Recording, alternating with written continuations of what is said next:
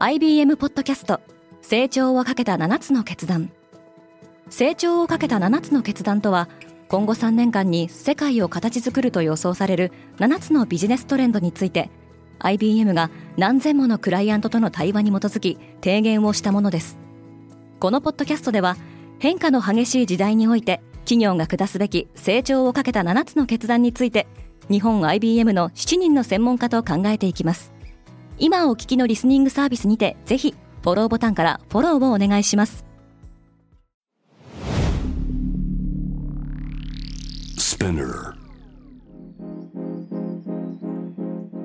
おはようございます。平野真由です。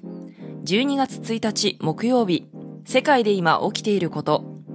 このポッドキャストデイリーブリーフでは世界で今まさに報じられた最新のニュースをいち早く声でお届けします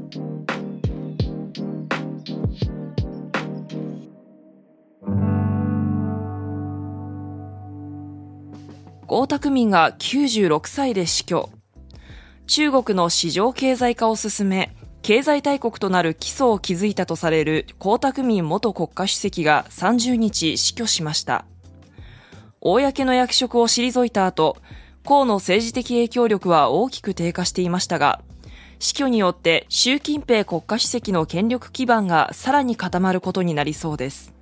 一方、中国国内では厳しいゼロコロナ政策への抗議活動の動きが高まっており、一部の市民は習近平の退陣を求める声を上げています。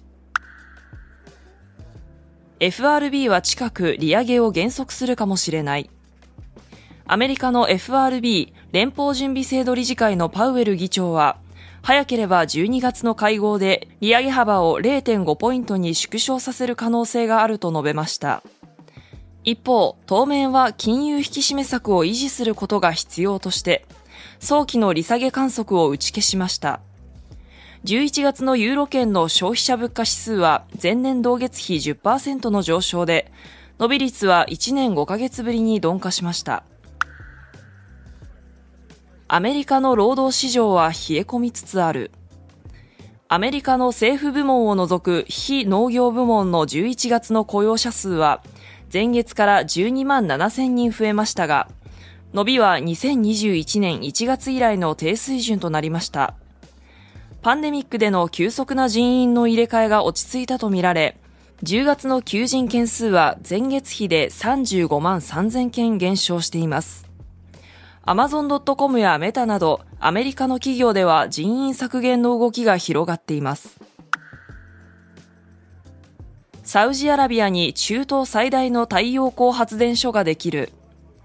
サウジアラビアの電力会社 ACCWA パワーは、航海に面した工業地区シュアイバに大型の太陽光発電所を建設すると明らかになりました。発電容量は中東では最大規模で、2025年第4四半期の発電開始を予定しています。サウジアラビアは世界2位の産油国ですが、石油依存型の経済からの脱却を目指す長期計画ビジョン2030を打ち出し、産業の多角化を進めています。スポーツ車の人気が高すぎる。電動 SUV の製造に積極的なドイツのフォルクスワーゲンが iPhone の組み立てで知られる台湾のフォックスコンとの提携に向けて協議していると、ドイツの自動車専門誌が報じています。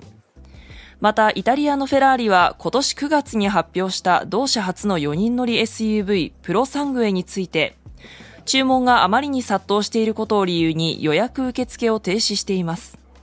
一方、環境活動家は SUV を標的にしており、11月28日から29日にかけて、世界8カ国で900台余りの SUV のタイヤの空気を抜く行動に出ています。バゲットが世界遺産に。フランスを代表するパンの一つであるバゲットが、ユネスコの無形文化遺産になることが決まりました。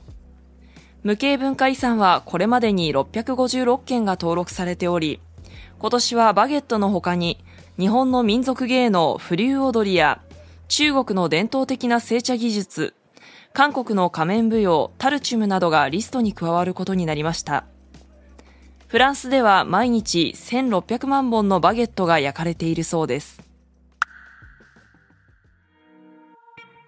今世界で起きているニュースをいち早く受け取りたい方はデイリーブリーフをぜひ Spotify、Apple Podcast、Amazon Music などでフォローしてくださいね。平野真由でした。今日も良い一日を。